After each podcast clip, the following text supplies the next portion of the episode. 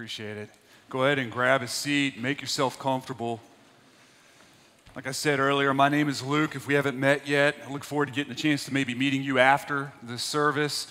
Listen, if you have a Bible, go ahead and turn to 1 Peter. That's going to be where we're going to continue from last week. If you don't have a Bible, you can punch it into Google. If you have an app, that's fine. It's just always helpful to have the passage in front of you. It's going to be a good passage for us today.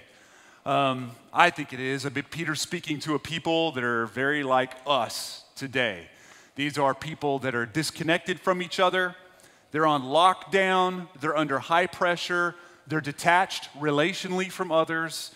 They're kind of distanced from themselves emotionally. They don't even really know how to live in an ever changing world. Everything's foggy. They don't know a way forward. And I find that they just need a lot of ministry in this passage, and I do too.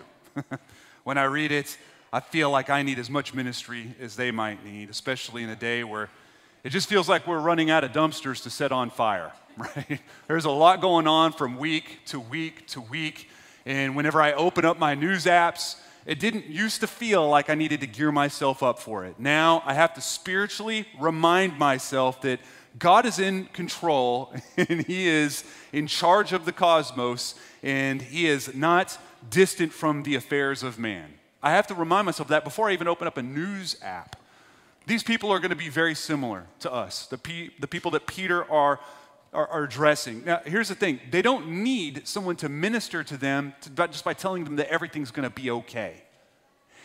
They needed somebody to tell them why they were going to be okay. And this passage is going to help us feel the same thing. Now, if you weren't here two weeks ago when we started this series, you can always find the sermon somewhere else on YouTube. Just go back a couple weeks. But he basically said, This is not our home.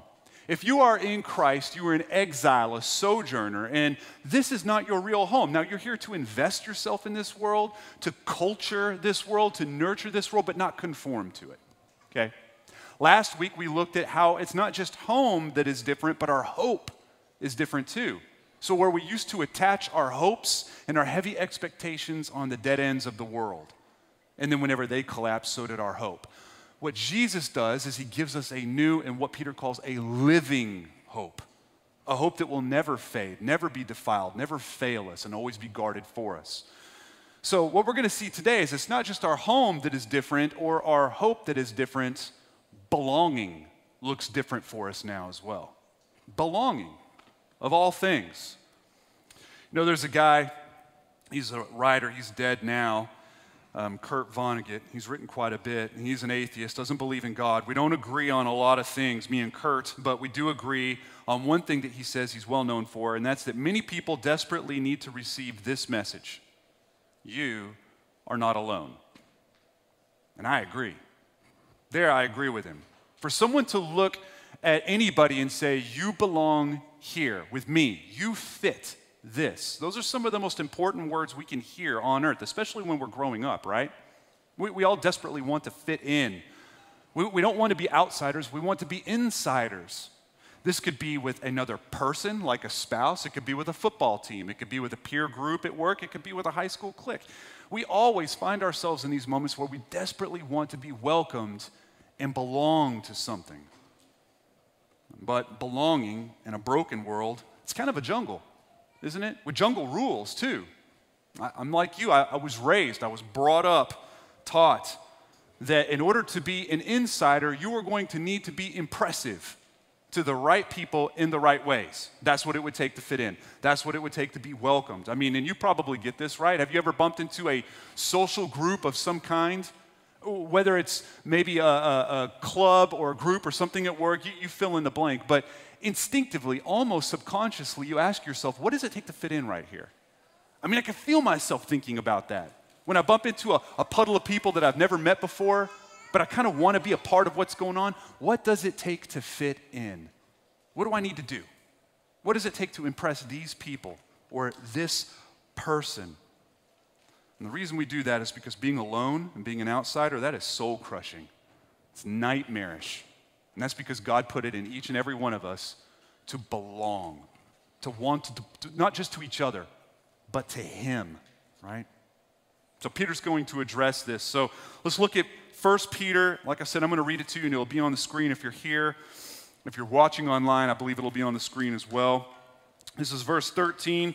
This is the word of the Lord for us today. Will show us Christ compellingly and clearly today. He will preach the gospel in this passage, and that's going to evaluate our hearts. And he says this Therefore, preparing your minds for action and being sober minded, set your hope fully on the grace that will be brought to you at the revelation of Jesus Christ.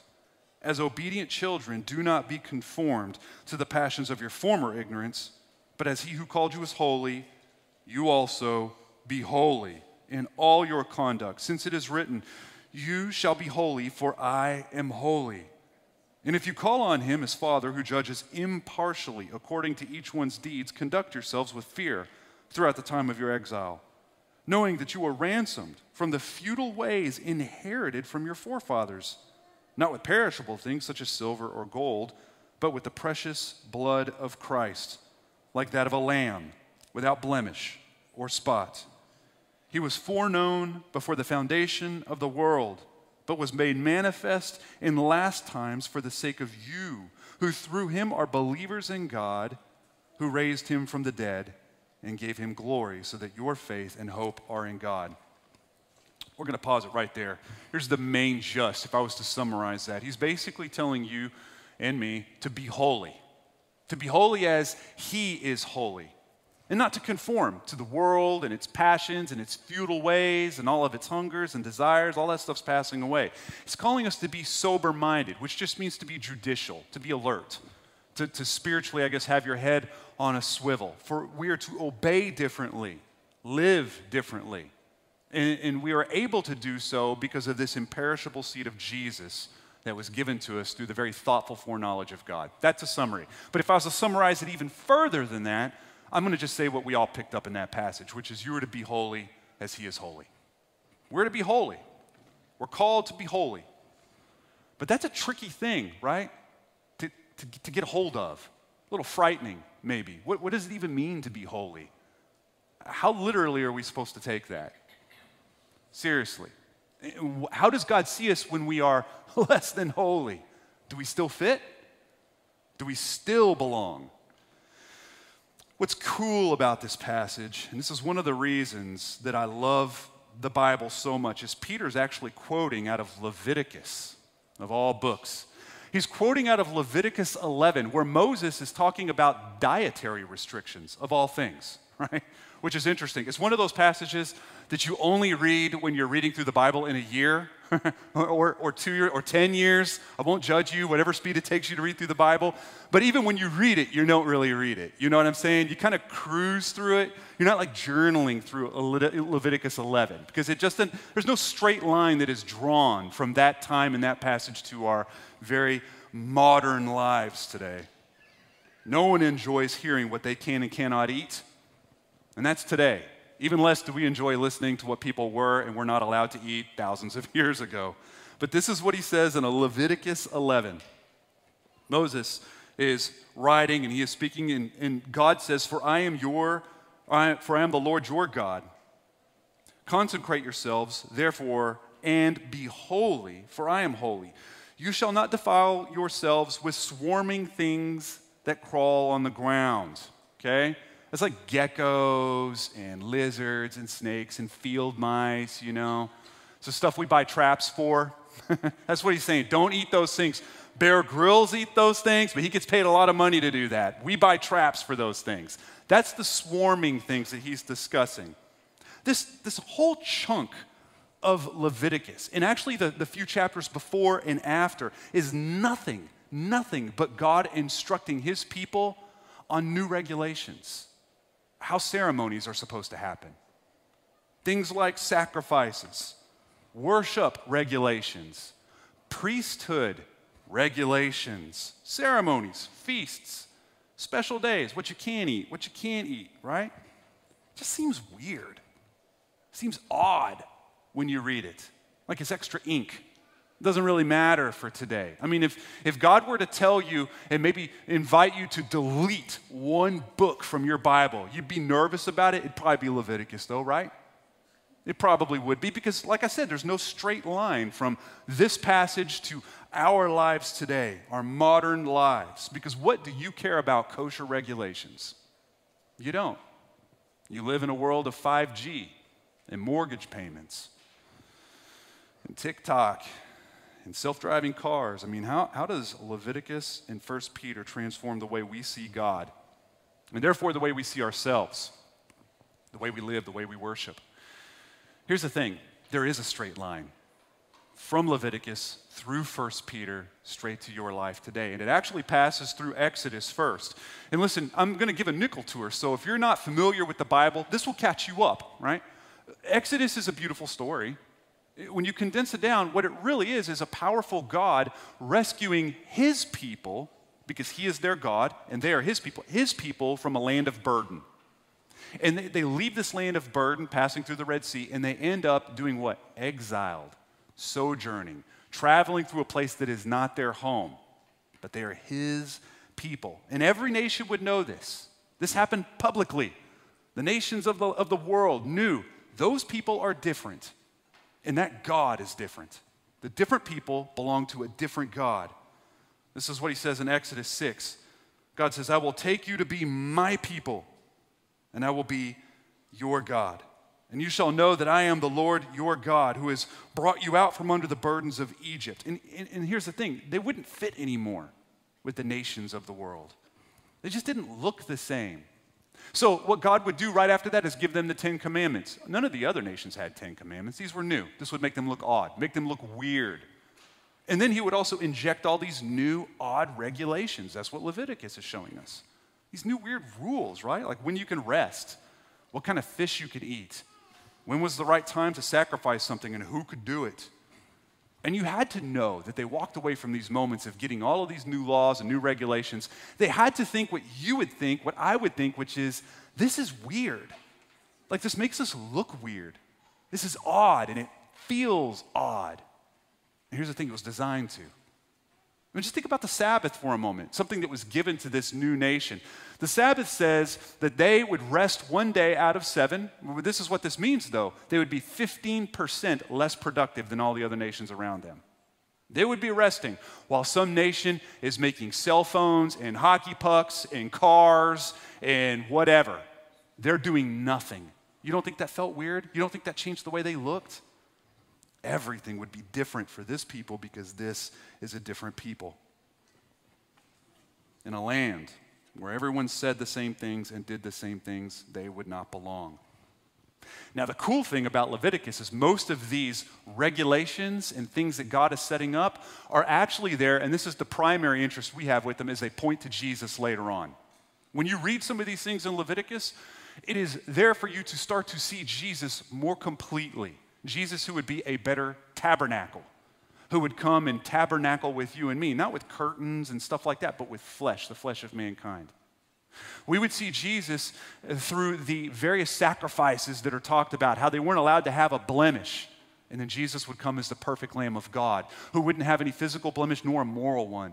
He'd be the perfect sacrifice, the last sacrifice by the last priest. We would see Jesus through this thing called the Sabbath who would work hard for us so we could rest. That's why the Sabbath is in there. So it has this ultimate purpose in your Bible, but it also had a direct application to these people because it was going to show the world that they were different and weren't the same. This is what it means to be holy. Holy doesn't mean perfect as much as it means pure and set apart.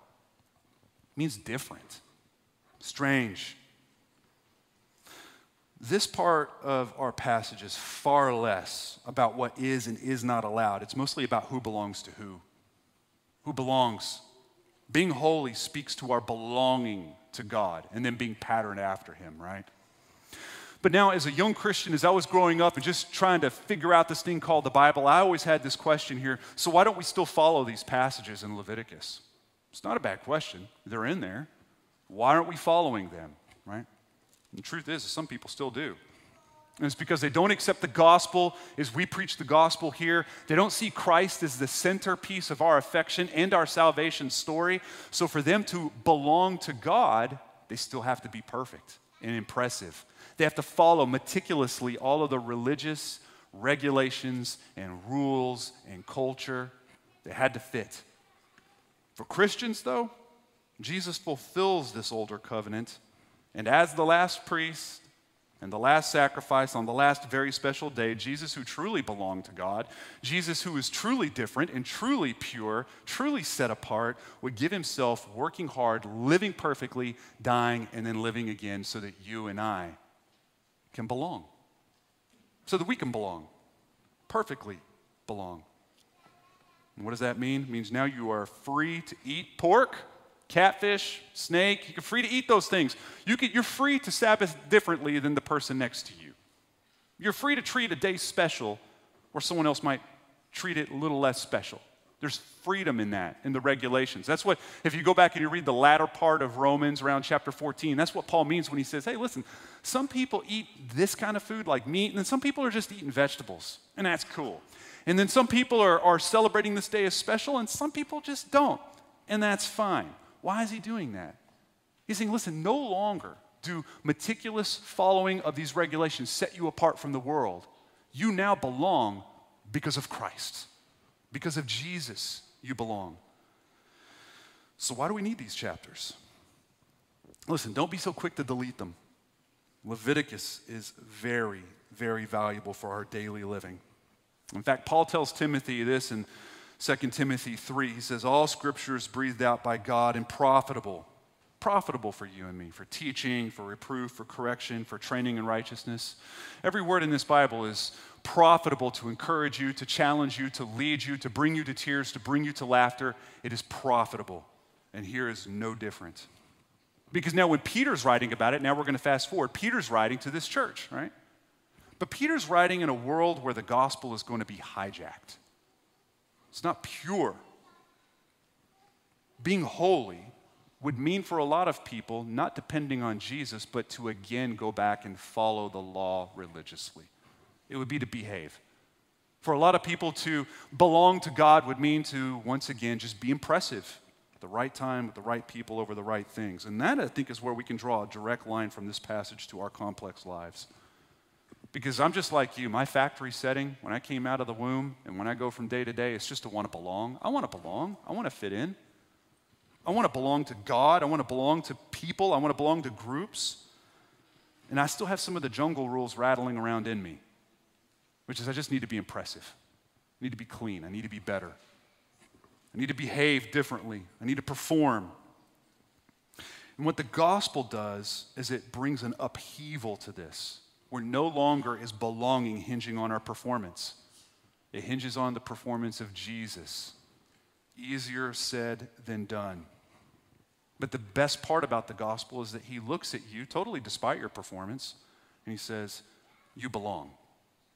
That's what we've always wanted to hear. You belong. Yeah, but God, I don't perform very well. You belong. You belong because before the world even spun into action, I pursued you. I loved you at the right time. You belong, you fit. Listen, I feel so strongly about this part of the gospel, this fact that if I could preach one sermon for the rest of my life in Knoxville, Tennessee, this would be it. And it wouldn't even matter really what passage you gave me, I would get to it eventually. The fact that we are loved not because of our work, but because of the work of God. That Jesus redeemed us through his activity, not our activity. That Jesus welcomes us and we belong not because of our work, but because of His work. That we fit not because of our undertakings and our might and our strength and our will and our discipline, but because of His. And so when we do obey and behave, it's out of an overflow of joy and love and peace. But make no mistake, our performance is not an application to get God to like us more. That, friends, is what the Southern culture needs to hear. And this gospel, which is such a good message, planned, like I said, foreknown, considered before sound existed, before light existed, before molecules were assembled, Jesus would see you far off, needing to be rescued, needing to be redeemed. In Peter's word, ransomed. And he would arrive on the scene for your benefit and his glory right at the right time. This Jesus is holy, set apart, different pure, belonging to God. And now we are in his shape, patterned after him to be holy as well. We're purchased. This is why Paul says in 1 Corinthians 6 For you were bought with a price. You're bought, so glorify God in your body. You belong to Him. Very similar to what He said back in Exodus You belong to me. And we still do. But what does this mean? It means we look weird in this world. It means we should look odd, right? We're exiles here. We stand out. We, sh- we shouldn't look anything other than strange, not just zealous, but too zealous. That's what my friends told me right when I got radically saved in college. It was like, Luke, I mean, we get it. You love Jesus, but look a little bananas. You look a little zealous. And all I did was I just loved God more than they did, right? But that's what it feels like. You're gonna, you're gonna not fit in. Think about, think about it. If you handled your finances sacrificially, generously, consistently, if you had a biblical understanding of how to handle your finances, you won't look like your neighbor. You will look strange to the world. Your CPA will look at your finances and say, You're a little bit more generous to nonprofits and churches than the average client. You won't be able to drive what everybody else drives that makes the same amount of money as you. You won't dress like everyone else dresses that makes the same amount of money as you. You will look different. Listen, same thing with your time.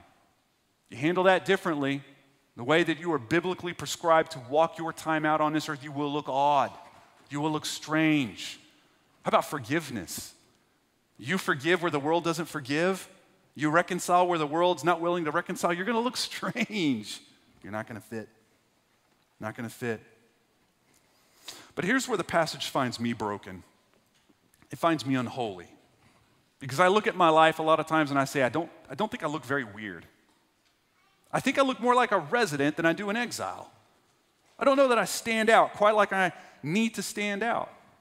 So, what do we do when we come to that revelation? We have this heavy conviction in our heart that we, we're, we're not tracking well. We don't look like an exile. We look like we're setting up camp and all of our values are here. What do we do? We do a couple things. One of them is without Jesus, we try to clean ourselves so that we can belong to God.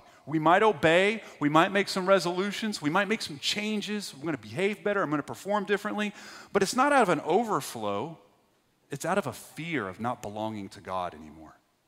If I don't do these things, He won't like me as much, I won't be as accepted. So we go back to the jungle rules. We practice what we are known to do through our whole life, and we just work to be more impressive to God so that maybe, maybe we still fit. We belong. So we clean ourselves, make ourselves pure again, acceptable again. This is what he calls futile in the passage. He says, don't, don't, don't worry about the futile things of your forefathers. In fact, he says, You were ransomed from the futile ways inherited from your forefathers. Listen, forefathers, it doesn't just mean like your dad and your grandpa. I guess it could mean that. It just means the heavy shaping voices from generations behind you. That's all it means. It's Socrates, it's a forefather. Plato, um, Freud, Kierkegaard. These are shapers, forefathers. Run DMC, that was one for me. Don't know about you, right? Dolly Parton for some of us in here, right? These are shaping voices that provoke maybe a different way of looking at God and therefore a way of looking at yourself. And here's the thing you don't even have to have read any Freud to be shaped by Freud. It builds the culture that we all swim and breathe in. We're products of it. Those are what we call forefathers. And that's what he's discussing. And one of the rules passed down to us from generations past is this rule of futility that if you want to belong, if you want to win friends and influence people, there are things you're going to need to do first to be impressive. That's a fact. And that's what I learned early in life that if I want to be accepted and loved and welcome in this hard, hard world, I'm going to have to be impressive if I want to fit in and belong. And listen, I'll, as a pastor, I'll tell you the traditional American church has been happy to oblige here. Happy to oblige. Yeah, you do need to change. You do need to change. Sure, the church is for everybody, but God likes you more if you're more polished, if you're less dirty, if you're more clean. That's what I grew up in as a little kid. That's what I remember walking away. God loves everybody, but not really. God loves all of his kids, but especially the clean, clean ones. And this is what the average person believes who does not attend a church, who does not believe in God. Church is where people go to hear how they're not behaving well. No thanks, right? No thanks. That's why I bailed on church as a college student. I didn't want to hear. I knew I was unholy. Come on. I knew I was impure. I knew I had issues. I knew I had a lot of self cleaning to do. It's just easier to stay away. It's easier. This is why the gospel is so scandalous. It mocks rule number one, it mocks, it, it turns it over. Where you belong, not because you're impressive, but because Jesus was very impressive. He had perfect obedience, and it removes your need to prove yourself in order to fit. So no longer are you chained to behave, you are free to behave. Let me say that differently. You're no longer chained to impressively be obedient in order to belong to God. Listen, that makes some people squirm a little bit. It might make you squirm a little bit when I say that, that you don't have to behave a certain way to be impressive, to be belong, to, to fit in with God. Luke, aren't we supposed to obey? I mean, we are supposed to obey, right? We are supposed to be pure. The passage says as much. Yeah, but you're free to be that. You're free to behave. You're free to obey. You're free to be pure. Yes, purity is our calling. We are designed to stand out, just like exiles. But we don't obey in order to belong, we obey because we already do. And that's the difference between the gospel and religion. We know this is because he says early on in our passage that our hope is fully on the grace that will be brought to us. Fully, not partially, not two thirds, not mostly, fully. Our hope is fully on the grace that will be brought to us. God brings us belonging because Jesus, because Jesus was good despite our unimpressive disobedience. Here's, here's a real time manifestation of what this would look like, right? I want you to imagine after you sin after that thing that you do that you always do that you can't quit doing, that thing that you can't put down, that thing that's a shame to you, that thing that you don't even tell anybody else. I don't even know what it is. I won't even try to fill in the blanks for you. You know what it is. But that thing that we all do or that you do, after you do that, do you wonder if you still fit? Do you wonder if you still belong? Or do you say to yourself, I'm not holy, I'm not pure? Listen, this is one of the biggest questions that Christians have today. When I grew up in a church as a young person, I grew up in a type of church that was really, really, really big on altar calls. listen, I'm not going to kick on that either. I'm fine with altar calls too. I think it's great to have a moment where people come up and they say, Listen, I just need to get my life right. Is there someone I can talk to? Is someone I can pray with? I think that's great. They would also put this, I guess, uh, a little, a little asterisk underneath it and say, If you want to rededicate your life, then come up and pray with somebody. I, I heard it every single week. And I understand what they were trying to do. Rededication is just, hey, my life isn't where I want it to be. I, am going to go up and pray with someone and get my life where it needs to be. That's what we called rededication. So if you're kind of new to the church and you've ever heard that, that's what's going on. That's what they're talking about. I just know as one who would march down that aisle every single week to rededicate, the real motive I had is I just wanted to fit. I wasn't impressive that week and I wanted to belong and I was scared. So I was going to change, I was going to obey, I was going to behave, but it's so that I would maybe belong so that I would fit. That's not the gospel. The gospel says you are not loved because you obey, you obey because you are loved. And if you switch the order, you get something very not Christian. Very not Christian. You'll get a broken religion full of shame based obedience and a calendar full of rededications. This is what Buddhism is based on, Islam, Hinduism. They're merit based. You get favor from a God because you performed well. Christianity says you're free to obey because God has given you favor. It's totally different. It's totally different. Now, all of this is going to require what he calls very early in this passage a sober mind. Some of your Bibles say to gird up your mind. I'm just going to explain what that means. Gird, you just need to remember that back then everybody wore like a long flowing robe, like a snuggie you know, probably had armholes, maybe a belt, but you couldn't do anything with it. You could like sit and watch TV in it, but you couldn't run around in it, couldn't fight to the death, couldn't do any burpees. It was a robe. It was a robe. So if you wanted to be ready for action, you would pull up the rope and tuck it into your girdle. That's where the word gird is. That's why it says the way it says. So tuck it into your belt, tuck it into where you can kind of be a little bit more, you have some more mobility in your legs, I guess. But it's not something you do without planning some action. So when he says gird up your mind or have a sober mind, it's a mind that is ready for action. It's not passive meditation, it's a thinking that has motion to it that will land in an executable item. And listen, that's a sermon series all unto itself. I'm going to pick one thing before we finish this. In 2 Corinthians 10, Paul has this discussion with a small church, smaller than ours, and he says this For the weapons of our warfare are not of the flesh, but we have divine power to destroy strongholds. We destroy arguments and every lofty opinion raised against the knowledge of God, and take every thought captive to obey Christ, being ready to punish every disobedience when your obedience is complete. This is interesting. An active, alert, girded mind, it evaluates the thoughts that we have. It doesn't let a thought just run in and run out, it takes it captive. It evaluates it. It puts it up against the Word of God to see if that thought's anywhere close to true. It does battle. It's an active thing. A distant, unalert mind will do two things. It will be unready for action, that's for sure, but it'll, one, it will just kind of go with the drift of culture. It will just kind of pick up whatever culture says. And that's why you'll have a lot of, a lot of Christians, they kind of take a step back and they're like, well, I don't know. I mean, maybe, maybe abortion is okay. Maybe it is all right. I mean, the Bible is kind of old. It doesn't really address 2021. It is kind of archaic. I mean, maybe gender is fluid. I don't know. Maybe it is. That's what happens when you don't have an alert mind, when you're not taking thoughts captive, you just let stuff run in and run out. That's one of the things that can happen. The second, which is what we're talking about mostly today, is we start following religious statutes and we don't even think about what we're doing. Maybe it's not about just what Jesus does alone. Maybe my hope isn't fully on the gospel. Maybe it's partially. Maybe I have to add some of my own clean behavior. Maybe what Jesus did on the cross was not 100% good enough. Maybe I need to crawl up on the cross and add some of my own activity add some of my own suffering, some of my own obedience. And again, when I was a young Christian and I would hear this gospel put out there for me, I would think, is that so bad though? Is it so bad that people are behaving now? That people are actually doing good things? Why is that so bad, even if they're doing it for a wrong reason?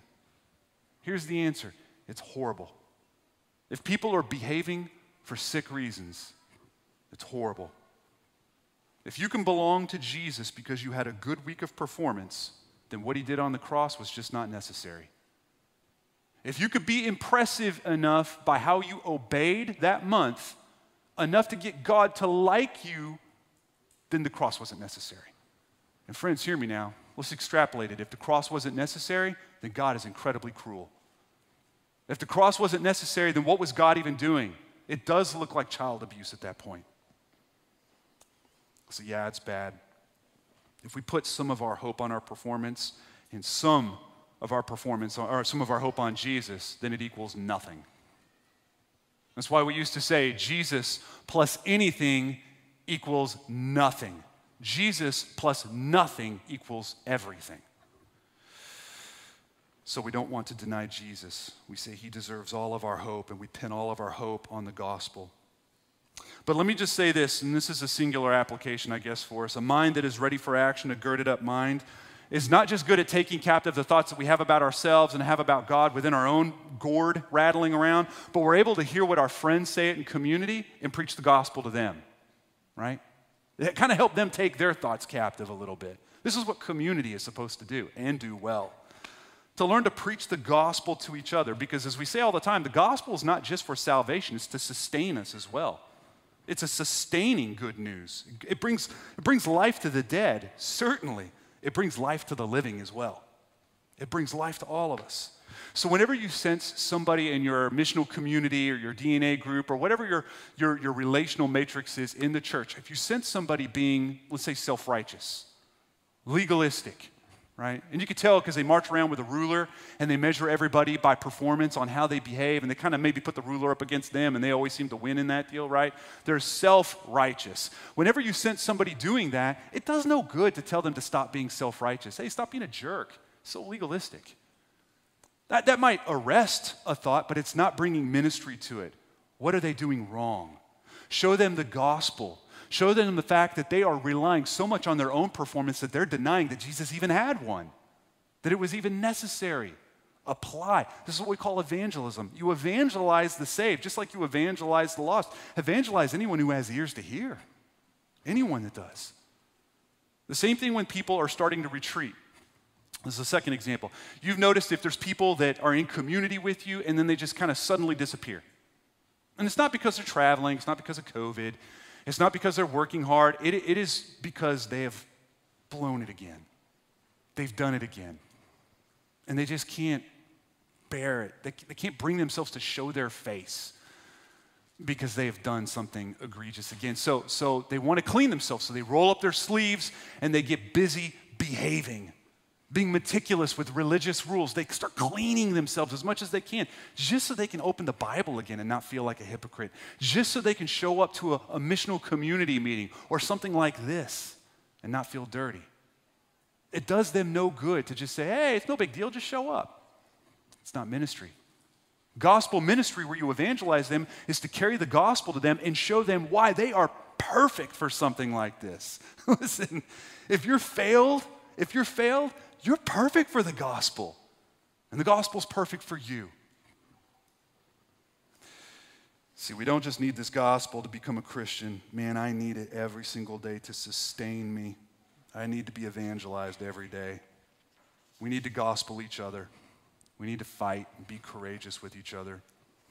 We need to gird our minds for action. We need to take thoughts captive.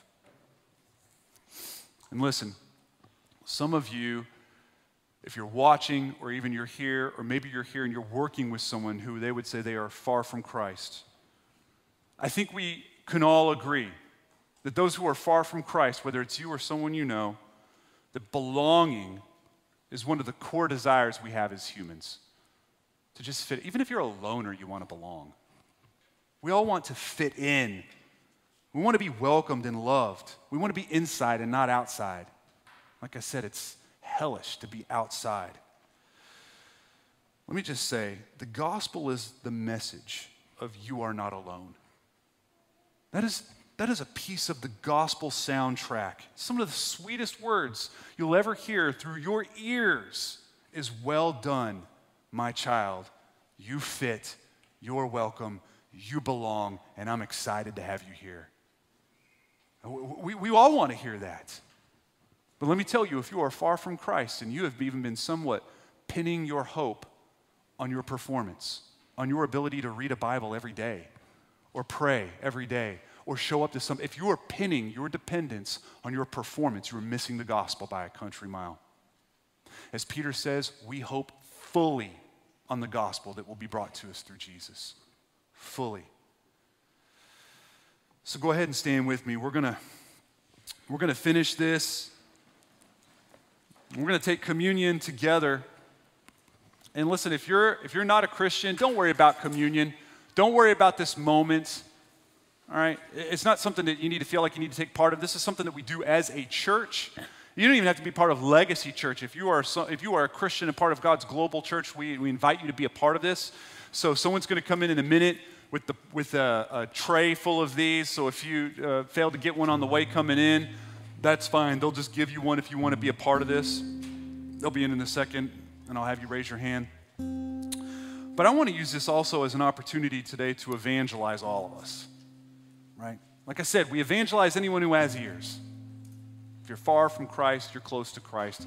Hear this this blood was spilt, this body was broken. When we take this in remembrance of Him, let me hear me now, it feels odd. I mean, is, this not weird? This is weird. It was, it was weird when we had a little piece of bread with a little, little bowl of juice. That was weird. This is weird. Other clubs don't do this. Other people groups don't do this. Other rhythms don't do this, but we're doing it. But we're exiles. We belong to a very set apart God, and we are His set apart people. And what are we doing? We're going to memorialize a set apart moment. Okay? If you need one of these, raise your hand, and Ben will get you one. So what we'll do is we'll I'll peel off the top. You, what you're going to want to do is peel off the top layer. It's got two lids because that's not it's not confusing to have two lids, right? This one has two lids, so be careful when you open it, and then there'll be a wafer, and then the second lid will get you access to the juice. So I'm going to pray this through with you. Father, we thank you for being good and kind to us. And we don't just take this as a remembrance of what you have done to make us belong. We also take it with the hopes, just fully set on you, that there is a place waiting for us. We, we, are, we belong. You've made room for us, space for us at a banqueting table in your family room. You've created room for us. Room where when we enter, you say, Hey, welcome, you belong here, you fit in. And it's not because of what we did, it's because of a body broken and a blood spilled. So we take this bread in remembrance of you.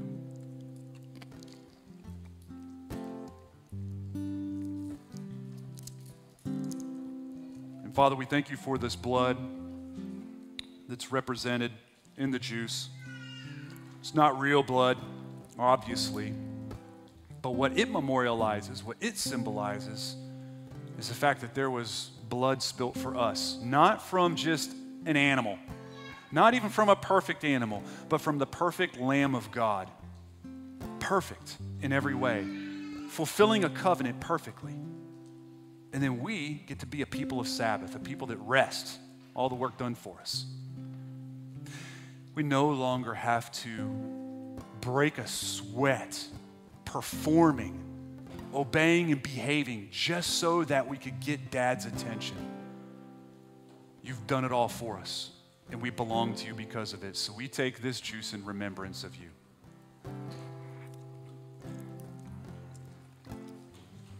Listen, day is coming where we will no longer be awed in this world. We're going to be treasured in the next. Whatever your trial is today, whatever your sadness is, I want you to remember that you're in exile here and this is not your home. And all the hopes around you that are collapsing, that's not your living hope. This is not your home, and your hopes are not invested here. You were purchased to belong to Him, and belong to Him we do. Set apart God with a set apart people. Until then, let's fight. Let's evangelize each other.